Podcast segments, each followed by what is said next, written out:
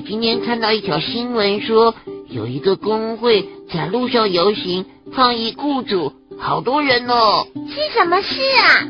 我也不知道，我正要问辛迪姐姐呢。辛迪姐姐，嗯，为什么会有这么多人呢？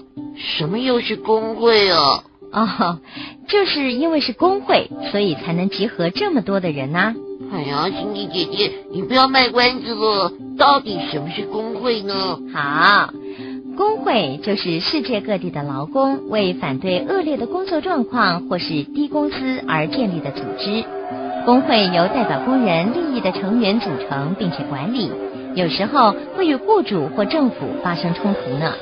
所以说，工会就是各地的劳工为了争取权益的组织喽。嗯，而且各个行业都有哦，比如在英国、澳洲和美国，工会是由具有同样技术的人员组成的，像矿工和工程师组成的工会；而在欧洲其他地区，工会则由同一个行业的人员组成，像汽车制造业或者是化工行业工人组成的工会。那工会由谁来管呢、工会由会员组成，并且为会员服务。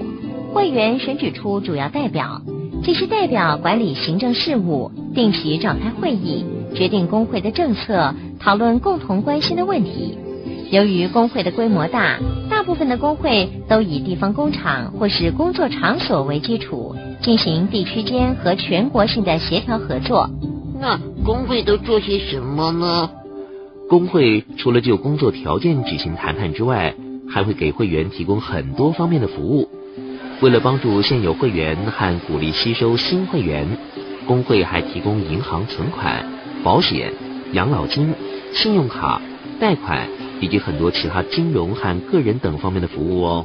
哇，这么多！那参加工会真的是个很不错的主意哦。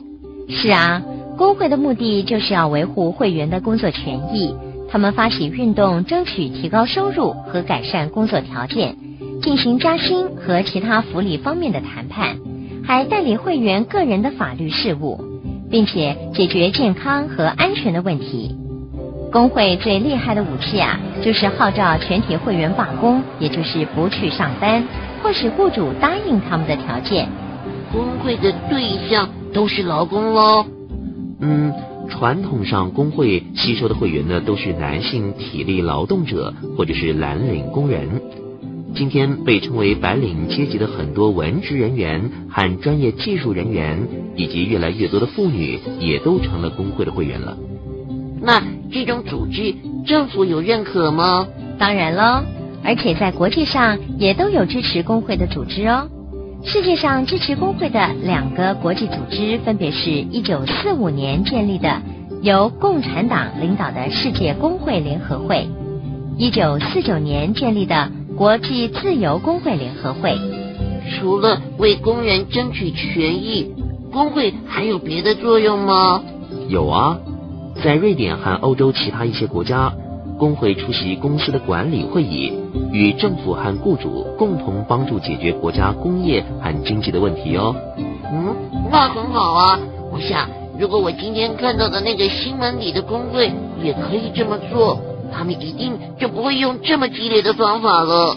嗯，很可能哦。不过不要再想他了。哎，我们出去打网球吧。这个话题好像太枯燥了哦。是啊，我也想出去透透气，快走吧。耶！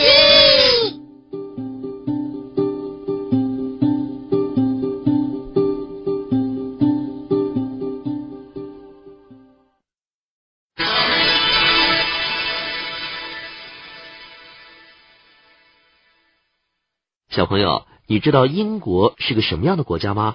下一次就跟我们一块去莎士比亚的祖国去看看吧。